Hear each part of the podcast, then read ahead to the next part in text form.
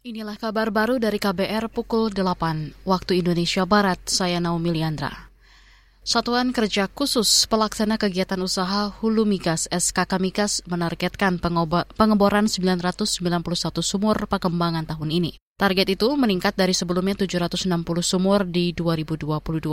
Berikut keterangan Kepala SKK Migas Dwi Sucipto saat rapat dengar pendapat bersama Komisi Energi DPR kemarin mana tahun 2025 lah targetnya 1000 dan ini sudah mendekati untuk di tahun 2023. Mudah-mudahan ini bisa dicapai dan perkembangan realisasi yang hijau adalah realisasi sempat turun memang ngebor kita. Jadi kalau ngebor kita di atas 1000 mestinya bukan sesuatu yang yang baru karena 2014 pernah dicapai tetapi turun terus sampai titik terendah di 2017. Kepala SKK Migas Dwi Sucipto menambahkan ada sejumlah proyek besar yang bakal dimaksimalkan produksinya.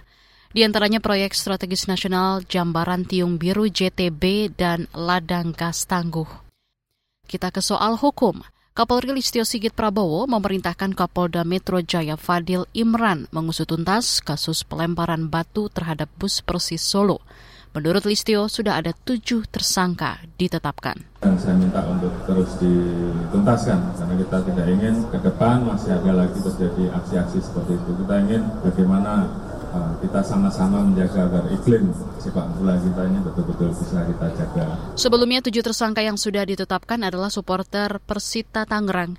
Mereka diduga melakukan pelemparan batu terhadap bus Persis Solo di Kelapa II Tangerang pada Sabtu 28 Januari lalu.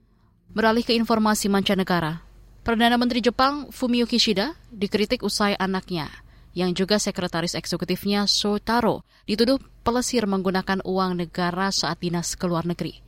Dikutip dari CNN, dugaan ini muncul usai majalah Jepang Shukan Shincho menyebut Sotaro berkeliling di Paris, London, dan Ottawa dengan menggunakan pajak negara.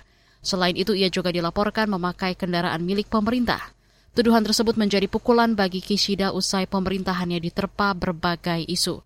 Di antaranya soal gereja unifikasi dan sederet menteri yang mengundurkan diri.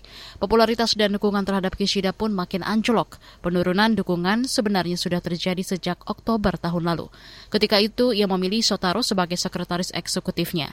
Kishida dituding oposisi melakukan nepotisme. Situasi ini akan makin mempersulit rencana pemerintah menggolkan kenaikan pajak. Saudara, demikian kabar baru KBR. Saya Naomi Liandra.